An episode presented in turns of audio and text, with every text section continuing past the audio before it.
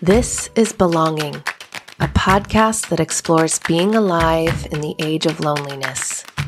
I'm your host, Becca Piastrelli, a writer, mother, and community tender currently living on the ancestral lands of the Coast Miwok people in present day Marin County, California. In this show, we explore topics like rites of passage, cultivating meaningful community, seasonal and cyclical living, and what it means to be a good ancestor in these times. I have thought provoking conversations with friends, teachers, elders, and ancestral medicine keepers to help support you in bringing more meaning and connection to your life.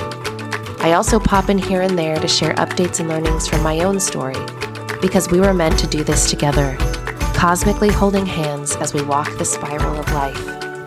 You can expect to be challenged by new or old ideas, face your beliefs and what systems informed them, get curious and brave to tell the truth about the deeper, harder things, and feel comforted in the knowing that you don't have to navigate it all alone.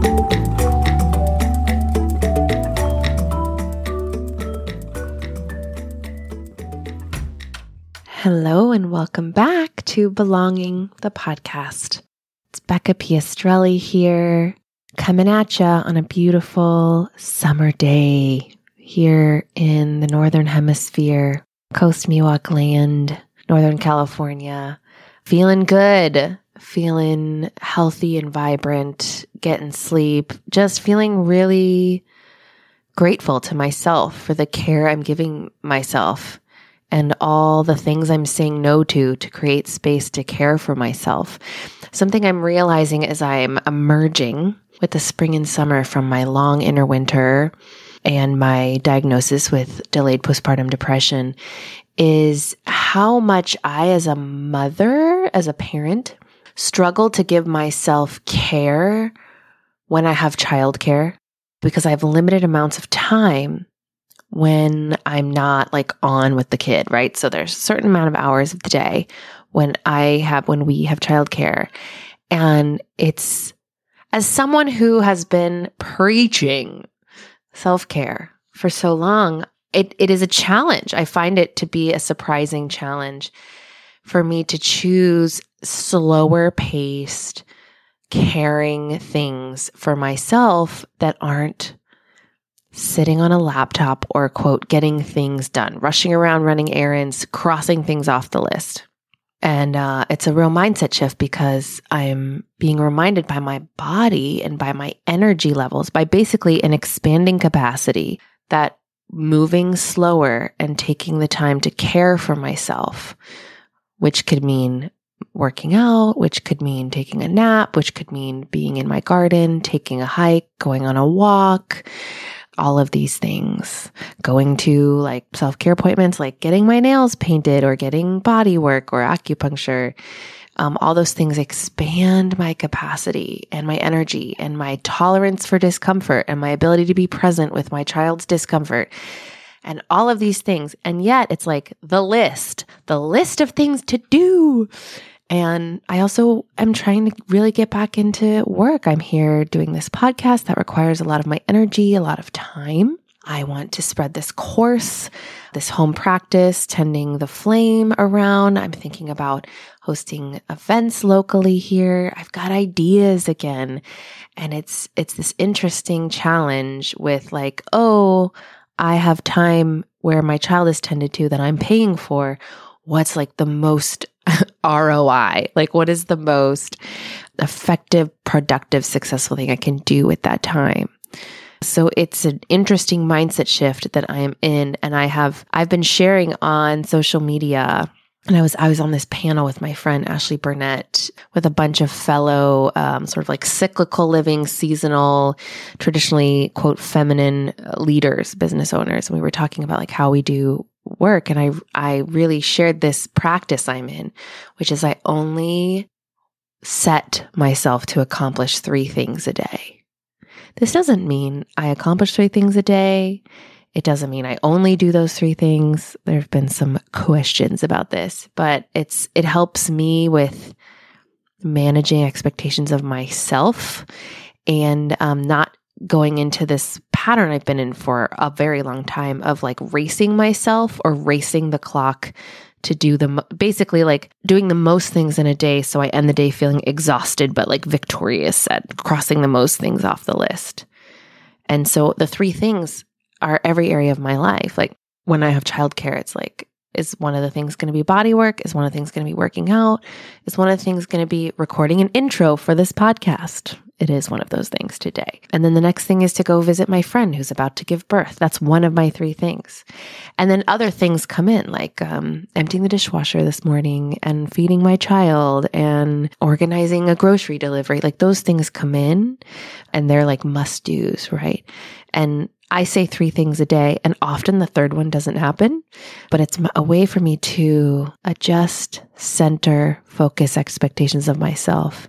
And it's really helping and working as I'm emerging from this long winter and coming into a place of, okay, I have the sap is rising, I have energy, and I want to use this energy, like express, output this energy in a way that serves all of me, all parts of me turns out that is very challenging. The internalization of capitalism, the internalization of go, go, go, growth, growth, growth, move, move, move.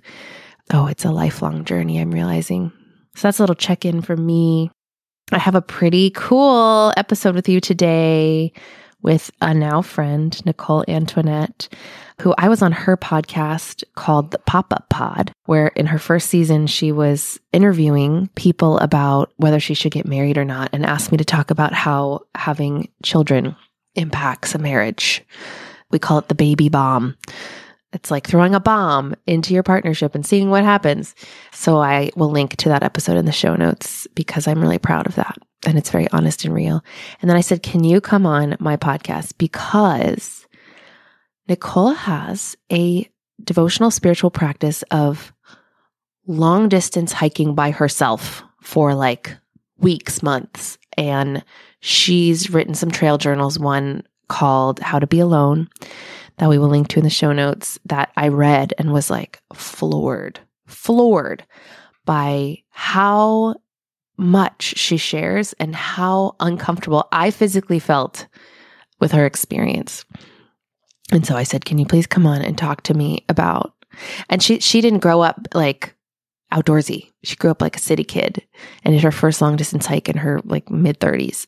She's actually hiking right now the Appalachian Trail and she microblogs from the trail on Instagram. It's at nick and dot Antoinette. If you just like put in the search engine or whatever, the search part of Instagram, Nicole Antoinette, like Marie Antoinette, you'll see you'll see um, what she's shared from the trail.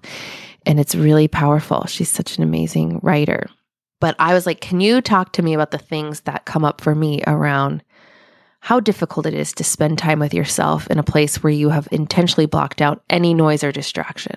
It's like, how many times do we say we're with ourselves, but like maybe we can't last more than 45 seconds because then we could look at our phone or we could turn on a podcast or a, or a show or we could text someone or call someone, you know, and I'm not making those activities wrong, but how much are we not spending time with ourselves and our thoughts and our feelings? And and then there's the whole aspect of of you know, weaving a relationship with the living world by living outside and moving your body outside, which is like can be so romanticized. It's like the way our ancestors once lived, but like there's a lot of fear that comes up around water and going to the bathroom and feeding yourself and heat and cold and the limits of your body. And she shares more about how she gets really real about the fears that come up as a woman hiking alone and the, the role of intuition and how doing hard things has really served her and, and her trust in her body.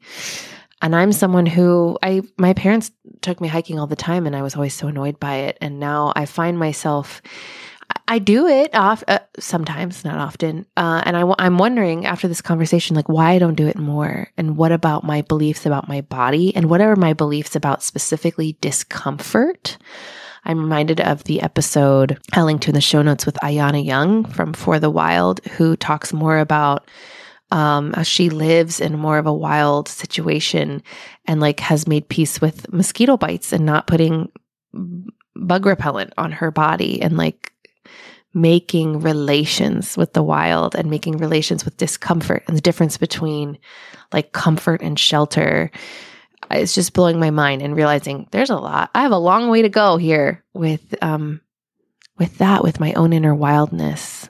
I love how nicole says being more feral on trail puts her in touch with her emotions. Like she doesn't cry in like the default civilized world but she'll cry she'll cry hike and I ask her like about cry hiking. It's just really powerful, the whole thing. And I I'm in inquiry from this this conversation. It's got me thinking, it's got me taking action, it's got me getting outside, and it's got me wondering about discomfort in a deeper way.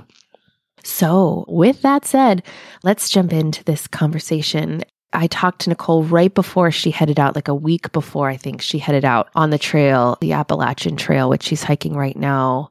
She's been on it for a month when this episode comes out.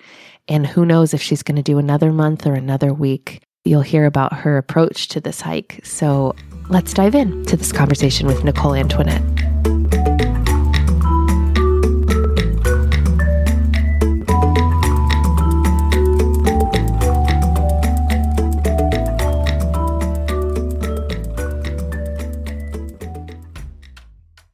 Do you count your hikes? Like, is this your X number hike?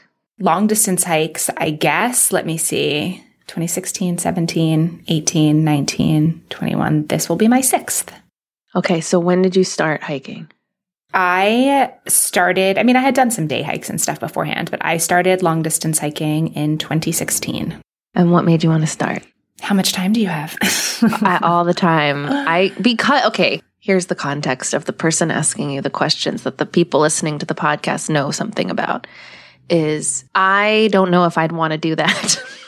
you know, long hiking. And so I'm just like thinking about how I grew up, my suburban childhood, and like my parents taking me on hikes and me just being annoyed and wanting to be in the mall. And now, as an elder and not an elder, as an older person being like, that was really cool that they did that. And like, why didn't I appreciate it? But also, I don't know if I'd want to push my body that hard.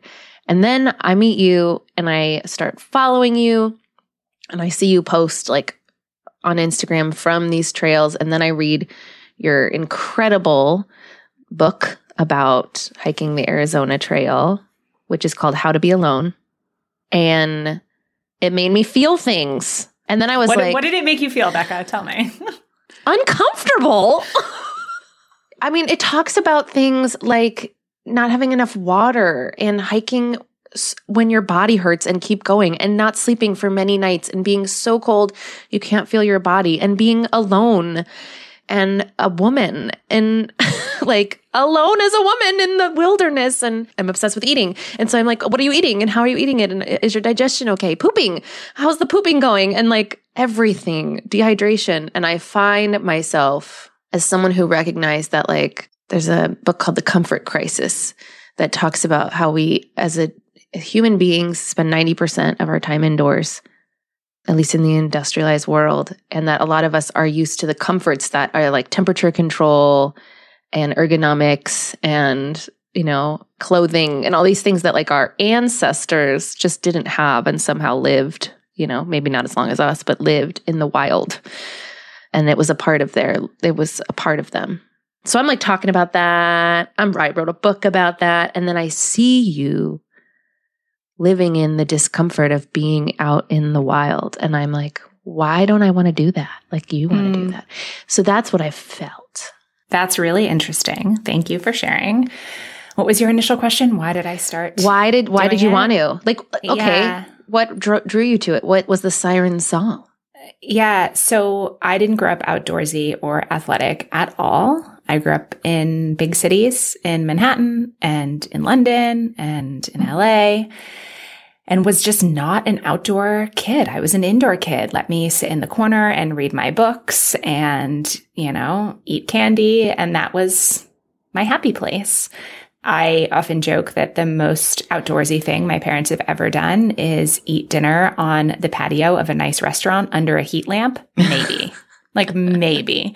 So getting into long distance hiking in my early 30s like really came out of nowhere. There wasn't like really a natural progression. It's not like I was reconnecting to a thing. You know, when you mentioned that your parents took you hiking, that I mean that was never, never, never. I don't think really? my parents have ever gone hiking ever in their lives. And so what happened was about a month before I turned 26, I got sober and I quit drinking and started running on the same day. And like I said, I had never been athletic at all. I, to this day, don't know where that idea came from to decide that I was going to be a runner. I couldn't run for two consecutive minutes at a time. When I started, I was like a proper, proper beginner. And yet something about how hard running was, was all consuming enough to help me stay sober.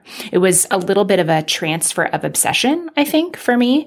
I find it really difficult to remove a huge thing from my life without at least temporarily replacing it with something else, because otherwise that like gaping black hole, that big vacuum is too much. And so I really went hard on the, okay, I'm going to become a runner. I'm going to do this other thing. And something about the fact that running didn't come easy to me really helped because it helped to hold my attention. I had up until that point been someone who really only liked to do things that she was naturally good at. And, you know, I was quite a high achiever and was really praised for achievement and outcome more than effort when I was a kid. And so I think I learned really quickly that if I started something and wasn't good at it or didn't have any natural talent at it, why bother, right? Like, why not go for the things that were an easier path to praise or validation. And running was the first thing that I ever started and was terrible at and didn't quit. And that really changed something for me. It was like, it sounds almost silly to say it now, but it for the first time like opened up inside me a space for the both and of something can be hard and I can still do it. Like it can be hard and also worth it. And that wasn't my experience before that. And so I ran really seriously for about four years. I was super into it. It really kind of took over my life. And a little bit before my four year soberversary, I was running a ton and fit, physical fitness wise, I was probably, you know, the peak of what I had ever been. Physically, nothing was wrong, but I was miserable and I was really not enjoying running. And it took me a while to realize that that's because I was afraid that if I stopped running, that I would start drinking again. Hmm. And so I realized that I was doing this activity out of almost a place of fear and out of a place of not being willing to face whatever was underneath all of that, right? It took me almost four years to even honestly look at the reasons why I was drinking so much to begin with, right? This, this again could be like a whole other conversation, mm. but so I decided to take a break from running. That's what I felt like I needed to do. And I thought that it was only going to be a couple of weeks. And that was in 2015. And I pretty much haven't run since. so it kicked off a really tough but necessary time of self exploration and introspection for me that was great. And I'm glad that I did it. And shout out to therapy and all of those things. And yet I found that I missed what I got from a more physical challenge especially because I had never done it before. I didn't have sports. I never had that as a background that I felt like this linear progression of, you know, I start here, I can only run for two minutes and then years go by and I'm running marathons. Like there was something so tangible about that progress. And it like, it was, I just learned so many lessons from it and I found that I missed it and that I craved it, but I didn't really want to run. And so the winter of 2015 into 2016, I was browsing around on my Kindle and Amazon did the whole, if you liked this book, you will probably like this book thing. And that book uh, was by my now friend, Carrot Quinn, called Thru-Hiking Will Break Your Heart. And it was her memoir of, you know, being someone in their early 30s who did not grow up doing, you know, the kind of like family hiking, backpacking thing, who hiked the Pacific Crest Trail. And I, I loved it. And for me, it was like, I got, it was like the feeling of obsession that I had with running at the beginning was what I had when I found out what long distance hiking was and that this was a thing that people actually did. There's such an archetype of what it is to be an outdoorsy person, right? Like immediately, especially at that time, I thought, you know, big, burly white dude with a beard and flannel. And that was it, right? Like that's who goes out into the wilderness. And here's this book by this like rad queer person in their early 30s. And I was like, okay, well, Carrot did this hike with very little experience and didn't die. So maybe mm. I also could try this and not die. And so I think it was sort of just the right idea at the right time. I had recently moved to Oregon, which was a lot more of an outdoorsy place than any of the big cities that I had ever lived in before. And I thought, okay, the PCT goes through Oregon. Maybe I'll do just that section. And it was, it's about a 460 mile section. And so that was my first long distance hike was, you know, from the California Oregon border to the Oregon Washington border. And for me, I think I was just looking to recapture what I didn't have anymore with running. And I don't know that I had a better reason than that, other than that I wanted to. And that kind of came back to bite me in the ass that I didn't have any deeper reasons because I wound up being pretty miserable. And it was a lot harder and more boring than I thought it was going to be. Ooh, wow. I love listening to you. Okay. So, yeah. Did you go alone for that mm-hmm. first hike?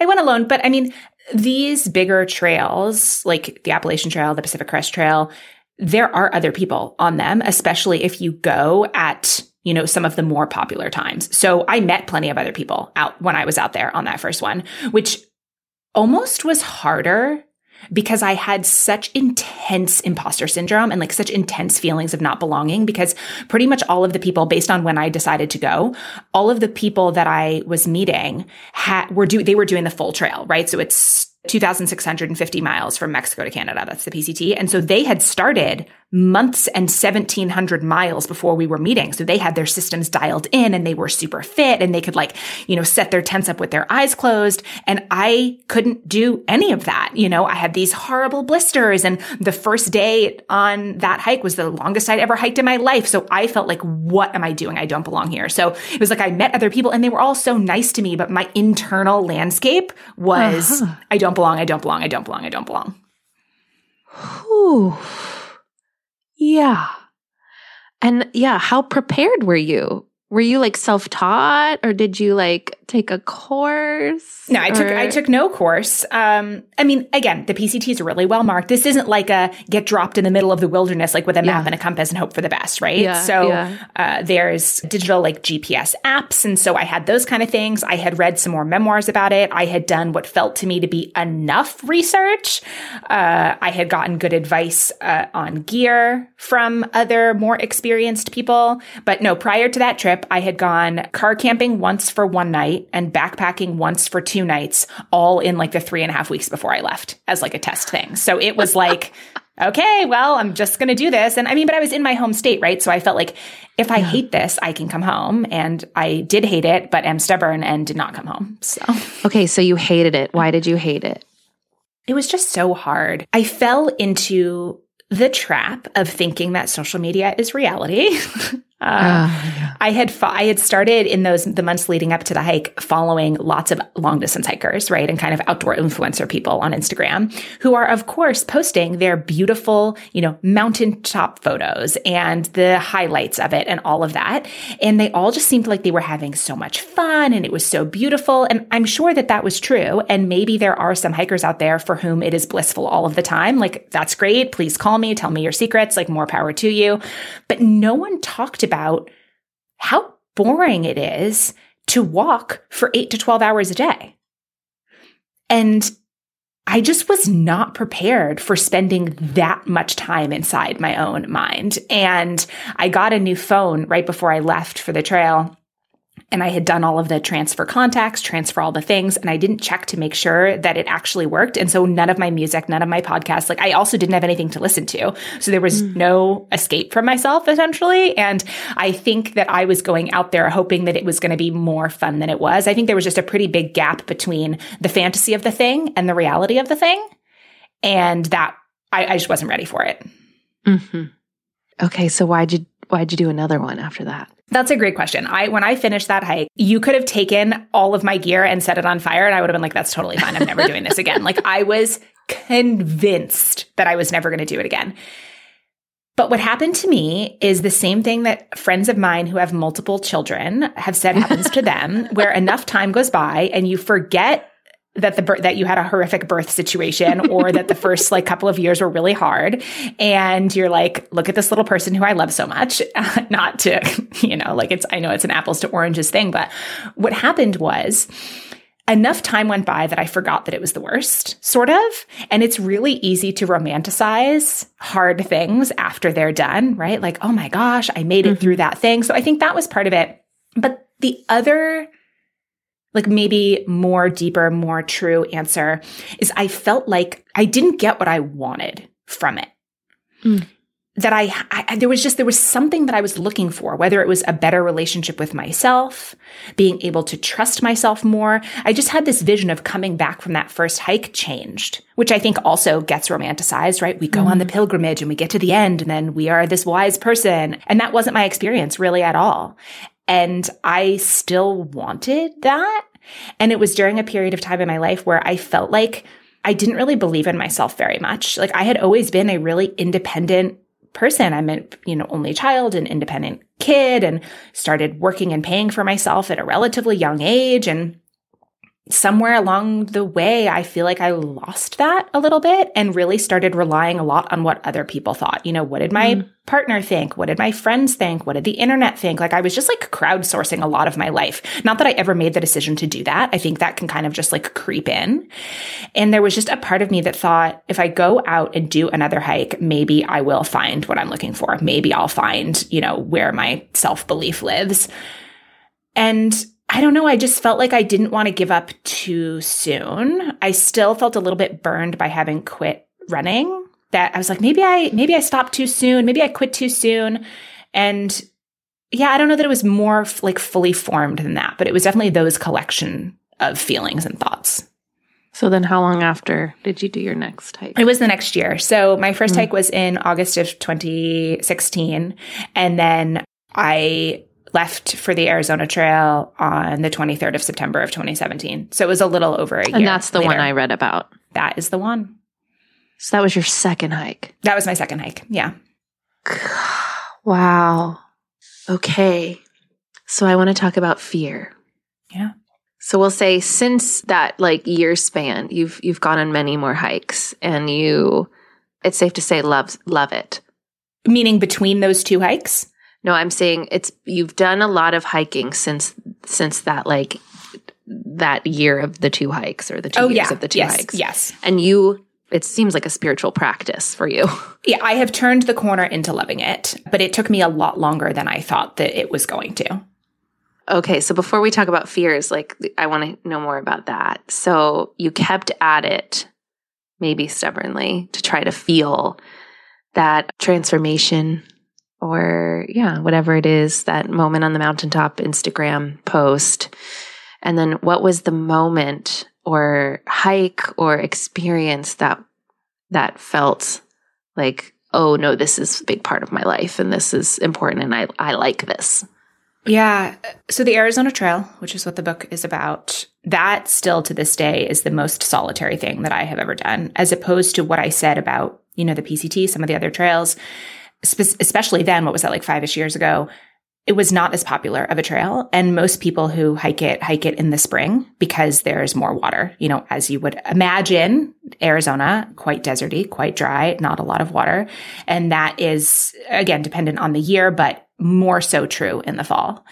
And I didn't see anybody else out there. I met two other long distance hikers in the 800 miles that I was there. One of them, we kind of leapfrogged for a day and a half, and another one was less than a day.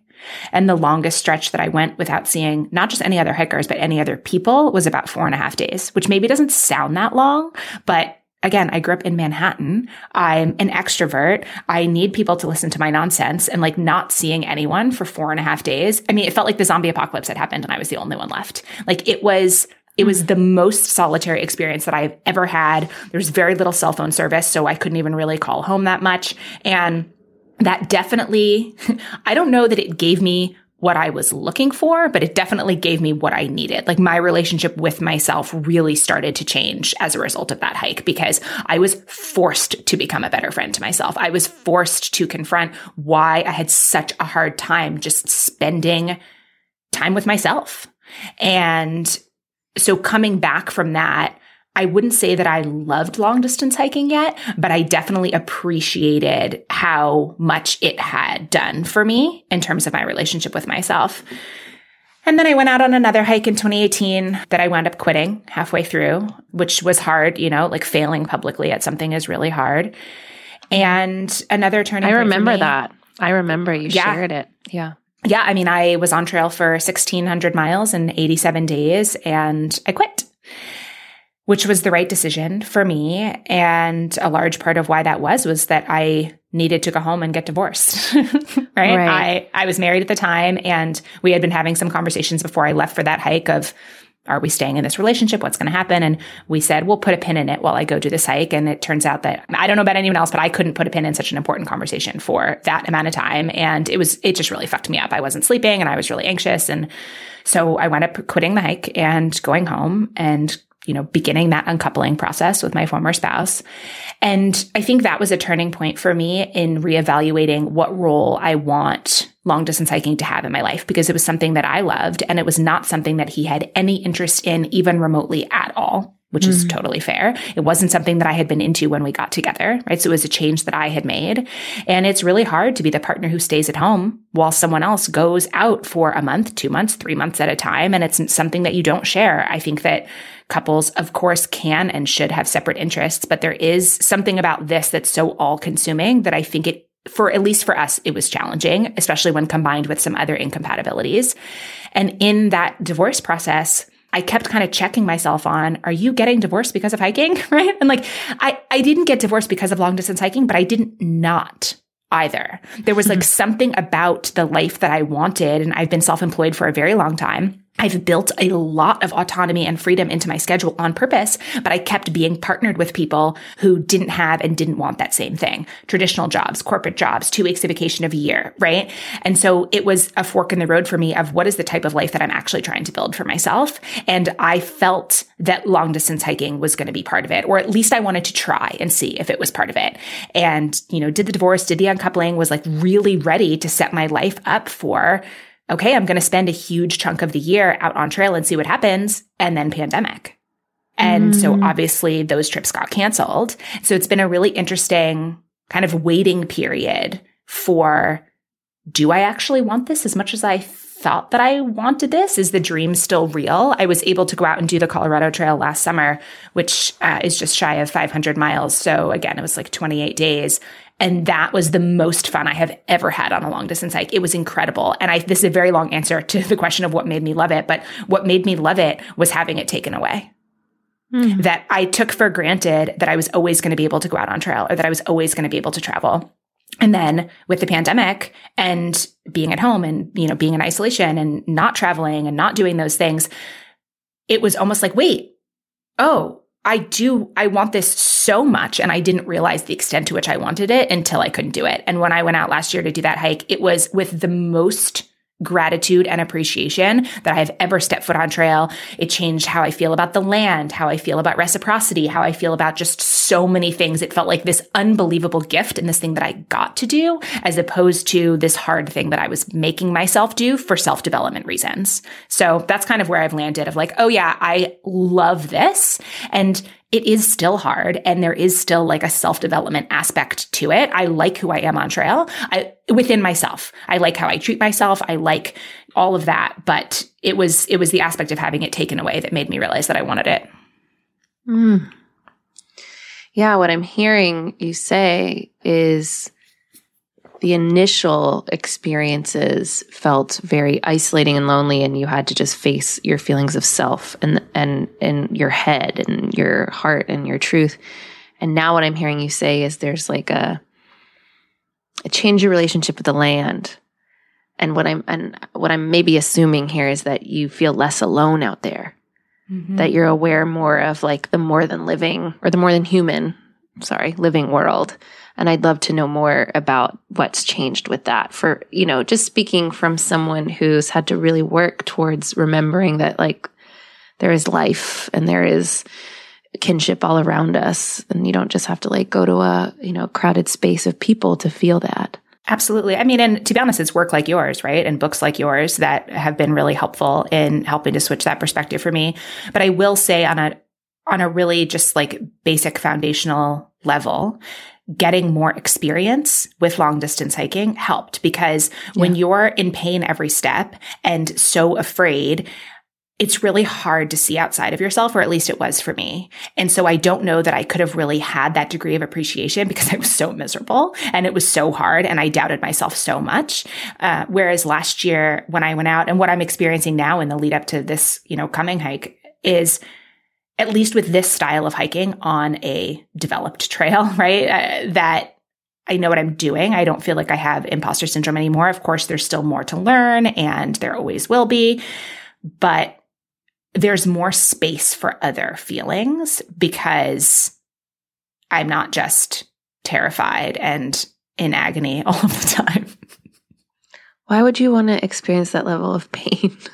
I didn't go out there to be like, I hope this is terrible, right? Like, this is not some like masochistic thing. Yeah. The level of discomfort, I mean, and obviously you are talking specifically about that hike on the Arizona Trail, right? So that was still relatively I'm fresh early. off your words. Yeah, I mean, yeah. I was just like, why? Yeah, Ow. no, I mean, and that that's really fair. That's really fair. It's a great question. Why? So I'm definitely a type two fun person, right? The type of thing, the type of fun that isn't necessarily fun in the moment, but is really fun in retrospect. I love yeah. that. That's mm. huge for me. So I think a little bit I'm oriented that way, but hmm, okay, let me see if I can articulate this, you know, the why of doing hard things. Again, it's not that it's not that I want to be physically in pain, right? Like the times I've gone out on a hike and done a lot of training beforehand were a lot more enjoyable. like there's yeah. definitely things that you can do to mitigate that to some degree. But my friend Lauren says something that I think about all the time about how it's a privilege to be able to choose your suffering. Mm-hmm. So I guess I'll say that first because I think that it's really easy with things like this to glorify suffering, which I don't want to do. Mm-hmm. So this is all chosen suffering. And there is something to that of I've put myself in this situation to do a hard thing. Let me see if I can actually do it that I really like. I also like the hard things because of the opportunity that they give me to treat myself well or to work on my relationship with myself and my conversation with myself in moments that I judge to be my own failings or my own weaknesses or my own inadequacies. Like I've just been so hard on myself my whole life. Mm. And I know that I'm not alone in that, right? Lots, lots of us have internal dialogue that is the type that we would never say to somebody else, right? Even someone that we didn't like. And for whatever reason, I find that these are the situations, particularly when I'm alone, where I notice how much like the situation is hard, right? Your legs are sore, you're dehydrated, um, you're hiking uphill in the heat of the day for hours. Like that just at a base level is hard. Why would I make it harder by also being an asshole to myself? And I think that that realization over and over again of the ways in which like there is the thing that is happening and then there is whatever story I'm telling myself about the thing that is happening. And that is where I have really enjoyed playing with that relationship. And for whatever, like, maybe I could work on that more, you know, at home, like at my desk. Like it certainly comes up in my writing practice and in other things. Like these aren't isolated skills, but there's something about the intensity of those, those hard experiences that lets me work on my relationship with myself in a way that nothing else does. And I have a history of giving my power away, meaning I will assume that other people know more than me, right? Whether they mm. are more experienced or not. This happened when I, you know, first got into self-employment. It happened when I first got into hiking. It happens at the beginning of pretty much everything and like even deeper into the experience of this expert says I should do X. This guru says I should do this. And great. Yes. Have teachers, have mentors, like learn from people, be humble and we have our own knowing. We have our own intuition. We have something going on inside of us that also is a really important part of the puzzle.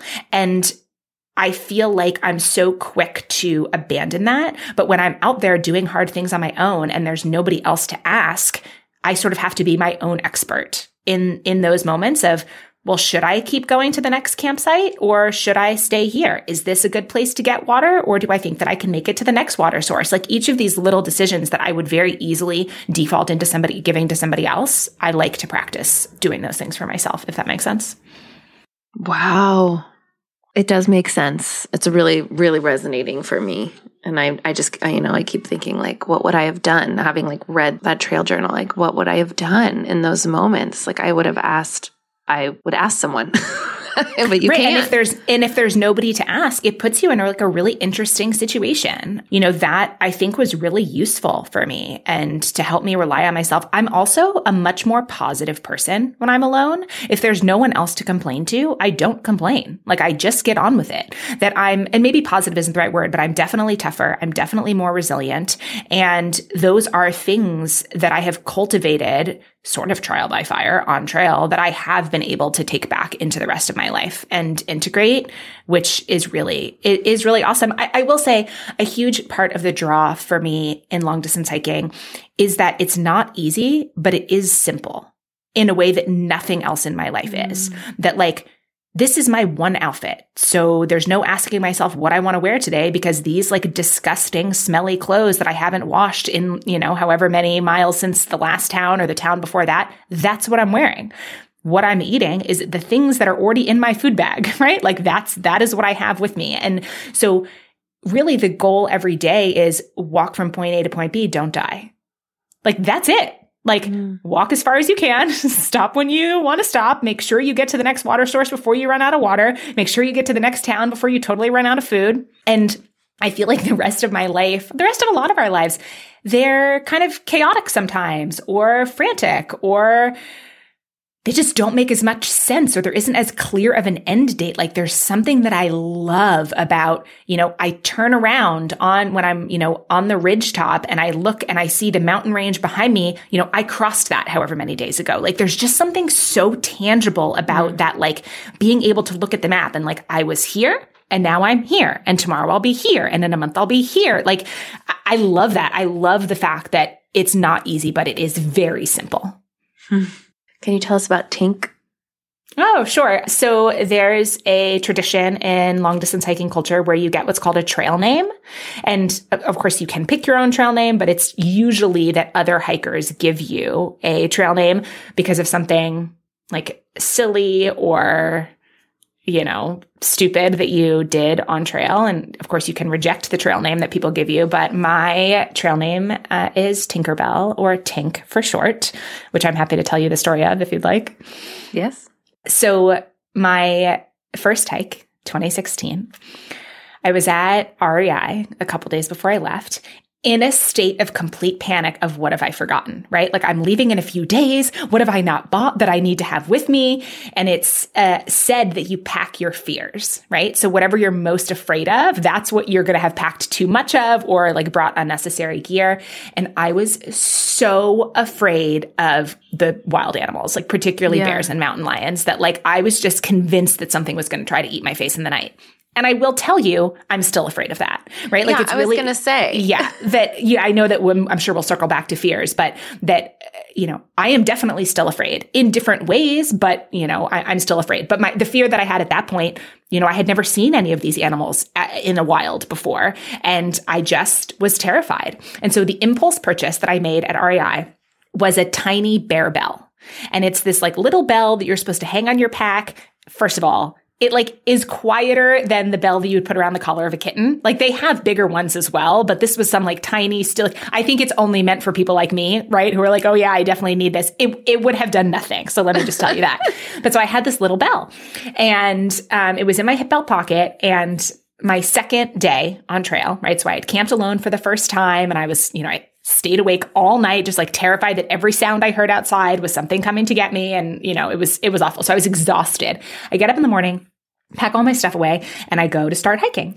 And I'm hiking toward what's going to be my first water source of the day and water source that I really need to fill up at because I'm almost empty and it's going to be a while before the next one. And so as I'm going, it's the, you know, the thin strip of trail and, you know, sloped on both sides up and down. And I see as I start to get there that there's a herd of cows on the trail, right? And they are also enjoying this water source. And I, again, I grew up in Manhattan. I had never been that close to cows before and they're huge. Like if anyone has not been like cows are enormous. And so my logical brain was like this is going to be fine. This cow is not a bear. Like it's, you know, but there were so many of them and they were blocking the trail and there was no way that I could go around them. And I'm like, "Okay, what if they revolt? What if they kick me? What if like I just, you know, was freaking out, freaking out, freaking out, but I need to get the water and I need to get by them." So I take my little bell out of my pocket and I'm ringing the bell, right? Excuse me, excuse me, excuse me for like 45 minutes trying to like make my way around the cows, but not come too close to the cows that I'm going to anger the cows. And the whole time I'm just ringing the bell, ringing the bell, ringing the bell. It does nothing. The cows give no fucks about this, this bell, let me tell you. And so, you know, I'm doing this. I'm like doing, you know, trying to stay light on my feet, trying to dance, you know, trying to fill up the water without making them upset that I'm stealing their water. It's this whole production. And so that night, I wound up camping with a bunch of through hikers, a bunch of folks who had, you know, started down in um, at the Mexican border and had been on trail for, you know, 1700 plus miles. And I'm recounting this story and something about the bell. And I guess the way that I looked when I was telling the story, uh, one of them gave me the trail name Tinkerbell. so I do not have that little bell anymore. Actually, I think I might have kept it as like a little keepsake, but I don't yeah. hike with it. so. Yeah. Oh my gosh, that's such a great story. So yeah, what what is there to be scared of? What oh is oh there God. to fear out there? Seems like a lot. It, it does seem like a lot. It is a lot. I'm scared of all of it. I mean, the unknown is always scary. I'm scared more so on different trails, but scared of getting lost. Scared on, on, the Colorado Trail. My big fear was getting stuck above tree line in a lightning storm, which you know almost happened to me. I had a very close call. That was probably the most one of the most afraid I've ever been on trail. Was you know seeing the lightning like right over the next ridge line and being like, I'm at thirteen thousand feet. Like there, I have to get below tree line before this happens. There's literally nowhere to hide. That was pretty scary. Is that because um, you would be struck? I mean, there's potential, right? Like it's obviously not yeah. guaranteed, but if if you're up there and there's nothing taller than you, right? And like I have my metal trekking poles, I have metal in my pack. I stuff. see, I see. Yeah. yeah. So uh, that was pretty scary, you know. So random weather things, but I would say my biggest fear is I've never hiked in grizzly country. I think that would be my biggest fear. I would definitely bring different things if that were the case. You know, I've never hiked with bear spray, but I would there. But I'm really afraid of mountain lions and yeah, just the like sort of unknown of animal behavior. I still have a, hard time sleeping on trail. I'm not a great sleeper in general, but every little every little sound in the night, which is like it's probably a chipmunk or it's probably a deer. It's almost always a deer, but right. your brain at two in the morning when it's pitch black, you're like, oh cool, I'm gonna die. So for for me, that's a lot of what it is. I I mean, one of the biggest fears used to be myself. I was afraid that I wasn't capable enough. I was afraid that I wasn't tough enough, that I couldn't do it. And that is no longer true. And that feels incredible to be able to say that. Wow. I think one of my biggest fears would be other hikers, like scary people who would want to like attack me or hurt me. Yeah, I I mean there's certainly when it comes to other like long distance hikers, there's people that aren't my people. I don't like them, yeah. but I've you know, I'm not like, okay, let's be best buddies, but I have never had a situation with another hiker where I felt unsafe. Yeah, right. I would say that when it comes to the other people fears, for me, that's like, especially being completely alone. This happened on the Arizona Trail where, like, you know, you're at a remote trailhead and there's like some dude in a truck, right? And he knows you're alone. You yeah. know you're alone. And it's not, again, nothing has happened, but to move through the world as a woman is to have that, you know, constantly on your mind, unfortunately. And so, yeah, that definitely plays a role, especially when I'm completely by myself. I just have like some rules for myself of, you know, I, I'll try not to camp closer than a mile to a trailhead or a road. I'll try, you know, not to be visible in those types of situations. Something that I committed to myself when I left for the Arizona Trail. I actually don't think that this is in the book, but um, I promised myself that even if it didn't make any logical sense, that I would listen to my intuition. And that was something that I had never really done very much before. Like I'm, I'm the let's make a spreadsheet about it person. And, you know, which, which is fine. I love that part of myself, but I'm, I had traditionally been really good at talking myself out of whatever those little like inner whisperings were if I didn't feel like they made logical sense on the surface. And I promised myself that I wouldn't do that. And so there were a couple of times where I was already set up, you know, for camp for the night and something happened or some dude drove by or where I'm just like, I got that inner sense of like, you need to leave. You need to pack up and you need to leave right now. Not because anything had happened, not because anyone had threatened me, but mm-hmm. I kept that commitment to myself. And I have now really started doing that kind of in all areas of my life that it doesn't need to make sense. If mm. this feels true to me, I'm going to give myself permission to act on it and not talk myself, essentially not gaslight myself about what feels true. If I don't feel safe, I'm going to leave. Hmm. Wow. Yeah. Can you tell us about cry hiking? What would you like to know about cry hiking? What's I mean, I'm assuming when you're hiking and crying. That is exactly time. true. Yes, that is exactly true. Do you have anything to share about that? I don't know. It just really struck me when I read about it. It's like cry oh, hiking. Cry uh, hiking. Yeah. So I am not really someone who cries. I just that's not my go to way of emoting. That has always been the case. I don't, I don't really cry, except when I'm on trail. There is something about maybe it's the level of physical exhaustion. Maybe it's like the stripping away of all of the bullshit. I'm sure it's a bunch of that kind of stuff together, but it makes me just like a raw little nerve and it makes me exhaust all of my previously inexhaustible thought loops. So like at some point you get sick of thinking about the same thing or dwelling on the same thing or being emotional about the same thing. And I often wind up crying about things like that. And so I have a lot of experiences of crying while hiking, which for people who really know me well is funny because I just don't really cry that much in my regular life. But there is definitely a sort of catharsis out there. I also feel like I'm willing to be messier in all senses of the word on trail than I am off trail. There's like an inhibition and some kind mm. of a release. And it like frees me for as much as I try to be anti perfectionist and, you know, all of that stuff. I do feel whatever, like more feral on trail. And I think that that puts me in touch with my emotions more and like that I can express them better. Cool. Yeah. Long distance hiking, A plus would recommend. Well, I think I might be starting to be convinced. Great. Okay. Well, you let me know. You call me. We'll go. oh my gosh. Yeah. Okay. There's a part of me that wants to be like, I actually, we DM and text about things where I'm like, how do you charge your phone? Because I didn't even think that you could like bring a phone and headphones. Excellent. And like when you have service, you can check things. Excellent. I just thought you're just like techless. So I was like, and then I think things like, how much food because like I, you don't want it to be too heavy but like i would bring too much food because i'm i mean snacks. Yeah. well th- and that's the type of stuff you learn for you learn from experience right? Like you learn the same way that you know people have different hydration needs that uh, you know maybe i need on a you know reasonable temperature day not super super hot. Let's say i need i don't know maybe a liter every like five to seven miles, maybe someone else needs it every two to three miles, right? Or maybe someone can go longer. There's this and that same thing, like depending upon what your body is, you're going to have different food needs. And I have both brought too much and too little over time. Something I, I try so hard to maintain what feels like a healthy body image, relationship with my body, opting out of diet culture.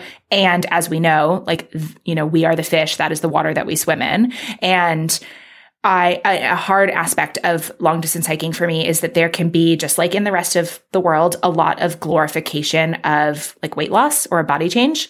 And I really try to not participate in that in any way. And when I was on the Arizona Trail, I wasn't eating enough, partially because I couldn't carry, like physically, because it's such a dry trail, I had to carry so much water. Like I was regularly carrying 11 pounds of water, plus all my food, plus all my gear. And I'm not a super strong person. And compare that to the Colorado Trail where there's a lot of water and I was carrying like two pounds of water at a time, mm-hmm. right? And so I couldn't carry enough food and I wound up losing weight and it really messed me up like mentally when I got off that trail.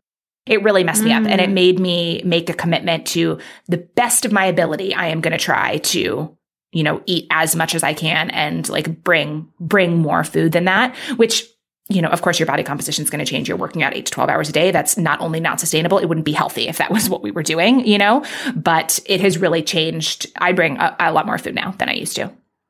Mm-hmm. Yeah. But you learn all that stuff by going, right? Like, and also there's so many cool resources, right? Like other hikers are so generous with their experience. If you want for the show notes, I can send you a link to my gear Yes. list, right? Yes, please. And even that, that's the kind of stuff you learn over time. Like I do much better physically when my pack is lighter and lightweight gear is inaccessible. It's Right. incredibly expensive. It's mostly not sold at like in-person stores like REI. It's like online, you know, kind of cottage industry stuff. It's usually not size inclusive. And this isn't true across the board. And, you know, progress is being made. But to get the gear list that I have now took me years and years, right? To save up for things and make those changes. But all of those types of questions that I had at the beginning of like, oh my God, what do you mean I have to dig a hole and poop in it and like pack the toilet paper out in my trash? Like that just seemed like something I could never ever do. And you get used to it pretty quickly. Yeah. You know about Gear Trade? Mm-hmm. I've never used it, but yeah.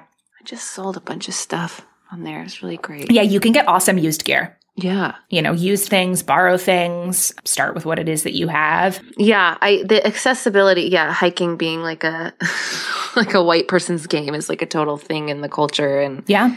and then also with size inclusivity. I'm someone who like was sized out of REI and that really frustrated me and actually made me less physical Mhm. because I I mean it's it's different now. I have to order things online. But Yeah. um yeah, it's it's it's a changing world, but I'm glad you brought brought that up. Okay, so my final question to you is you said a thing that I was like I need to know what that means around the transformation that you did have around recipro- feeling a difference around reciprocity and about the land and and where you're at because now it's like it's you're in a devotional practice of long distance hiking, solo hiking. And mm-hmm. so, yeah, how do you feel about yourself in the world now? I don't know that I have a very sound bitey answer to this because it's a very work in progress. Sure. I feel a lot more like a small part of a much bigger, more complicated thing than I think, I mean, we all have main character syndrome to a degree, but you know, when I first started long distance hiking, it was all the focus was like on me and my experience and like the trails or the landscape. It was sort of just like the backdrop to this thing that I was going through. And that has really changed in a way that feels useful and beautiful. And for me, it's about trying to move lightly through mm-hmm. the spaces, paying attention to what it is that's around me, trying to learn, like, okay, what is the name of this flower, right? Like, let me take a picture of mm-hmm. this flower and look it up when I have service. Just things that I really wouldn't have done before. I would have been like, cool, pretty flower. Next, like, actually trying to do that. It's changed.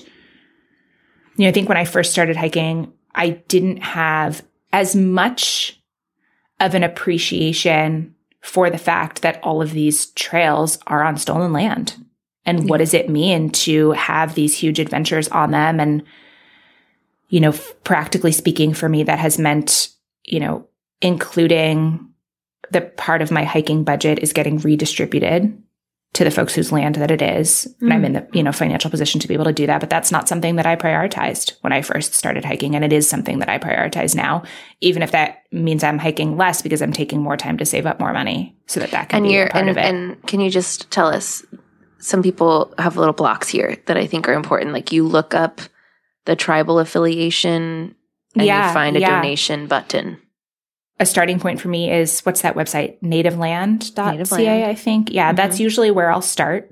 And then that will take me to other websites and other websites. And not all of them have, you know, donate or financial contribution buttons, but some of them do. A lot of them do, or they have like a community fund that you can give to. So, you know, I'm going out on the Appalachian Trail, which from my research runs through at least 22 native territories, right? So it's doing that learning and making those payments. You know, we're not talking about huge sums of money. That's, I don't have access to huge sums of money, but I'm just trying to think about what does reciprocity mean in lots of ways and some of them being emotional and, you know, some of the things that you beautifully talk about in your book and then some of them being more tangible of, okay, well, I can spend this money on this tent. I also then will be spending money, you know, redistributing that Yeah. money. So that's part of it. But I, it's, I mean, it's a beautiful question and it's something that I am continuing to think about.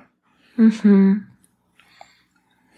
And then how has this practice, this hiking practice informed your work? Well, I'm a writer mm-hmm. and I have microblogged every day of every hike that I have done on Instagram. I have a practice of archiving all of my Instagram once a year, so those things aren't still up and available for folks, but I love the combination of adventure and writing together. Mm-hmm. There's I feel like it's some of my clearest, best writing, and also that it like I understand myself through writing. I understand like that's how I process. And so ha- doing that in real time, like while hiking, it makes whatever the lessons that I'm learning sink in so much more deeply, I think, than it would if I weren't doing that. So it's definitely informed that aspect of my work because I write about it a lot. And I mm-hmm. also think that in a maybe like bigger picture or more meta way, we are the common denominators in every aspect of our lives. So it's really impossible to learn something in one arena of your life and to some degree not have it carry over elsewhere. That, you know, in terms of learning to trust my intuition and not give all of my power away and, you know, be resilient and embody the fact that something can be hard or scary and I can still do it. That all comes up in work as well, right? Whether it's like the vulnerability of, you know, the day you launch the sales page for the course that you created, right? Or any of these things. Maybe it doesn't feel the same as the vulnerability of like, oh God, I might get struck by lightning, but the, the like core of it is the same. It's just a different degree of intensity. And so I think that remembering I'm able in my work to remind myself of what I know to be true on trail. And that as much as the having a trail name, right? Like being Tink, like that does give me sort of an alter ego of sorts that like Tink is a lot tougher than Nicole is. And they're both me, right? So like while it can be useful to be like, I am putting on my trail identity because maybe Nicole can't do this, but like Tink definitely can, like that's useful. But mm-hmm. also I need to remember that the person who out hiked that lightning storm can also do other scary things. Mm. Beautiful. Wow. Well, thank you so much for hopping on and talking about this this aspect of your life as Yeah. someone who's like watching and being like, "What? Wow." Like obviously there's a magnetism there that I'm going to pay attention to in my own life. Um let's tell the people about the things that you do. You have a really awesome podcast. Thank you. that you have been a guest on. Yes. Yeah, that I shared far and wide because I was really proud of that conversation I had with you, particularly about um, the baby bomb, having getting married and then having a kid. And then I'm also a patron of yours and have been for several years. And y- you have a extremely rad Patreon. Like, like you, I like how you're doing it. So I'm, if you want to share about those or anything else, including um, your writing, wild letters, anything you want to share, let's let's tell the people. tell the people. Um, I have a really quirky, all over the place business model that is impossible to sum up into an elevator pitch, and that is on purpose and exactly the way that I like it. But all of the work that I do does sort of circle around, I think, the themes of self exploration and honest conversations, you know, both that we're having with each other and that we're having with ourselves. Honestly, if people are into any aspect of that, NicoleAntoinette.com. You can kind of learn about all the things. I feel like it would take us another 20 minutes for me Yeah. to be like, and there's this project, and there's this project. But I have a podcast. I have a, it's called the Pop Up Pod because it functions like a pop up shop or a pop up restaurant where it's there sometimes and gone sometimes. And right now it's gone and it will come back later in the year. But you can uh, listen to the first season. You can listen to the first season. And all of my projects are built in some kind of like a cyclical seasonal model. I'm a huge fan of rest and taking breaks and not being part of the like constant, never ending content churn. And so, you know, I put projects on pause for a while and then they come back, but they all live on my website. So that that is a good place. I don't know when you're going to release this, but I am going to be microblogging from the AT on Instagram. So that'll be like the main public thing that I'm doing for the next few months is trail writing. Oh, great. Yeah, this is coming out at the end of May. So, Okay. Yeah. So um, I'm starting in early May on the trail. how long are you going to be out there? That's a great question. I'm I don't have the time to do the whole trail. It's like almost 2,200 miles, but I do have a good chunk of time um, pretty much off. So I'm just going to go down and I'm going to walk until I don't want to walk anymore. Maybe a month, maybe two months. I'm really not physically fit. I will tell you that for trail. I had just like some mental health challenges over the winter. And every time I thought I'm going to start training and like getting fit for things, I in fact didn't do that. And so I mm-hmm. only made this decision to go a couple weeks ago. And so there will be like an easing in process for sure. But this is the most sort of like spontaneous YOLO hike that I've ever done. I don't have a plan. I don't have my typically detailed spreadsheet. I don't know how long I'm going to be out there. I don't know how far I'm going to go but I'm just going to start and I'm going to see how I feel. And when I don't want to do it anymore, I'm going to come home. What a life. well, well, I'll be thinking of you out there. Thank you. And Thank you, thank you. excited to hear all the lessons and everything that you so beautifully share in such relatable and important ways. So thank you for being here on Belonging. Thanks, friend. And, and yeah, everyone, show notes here will be lots, there will be hiking, hiking guides, and links to things to find out more about Nicole and follow her and all the things. So you don't just have to read Wild. also a great book, but yes. Great book, but yeah. Thank you so much for joining me. In a time when our attention is being pulled in so many different directions, it means a lot that you took time out of your day to spend it with me and in these important conversations. For show notes and links and more information about my guests, you can head to belongingpodcast.com. And if you'd like to hear more from me and get access to my free newsletter called Slow and Seasonal, you can head to beccapiastrelli.com slash subscribe.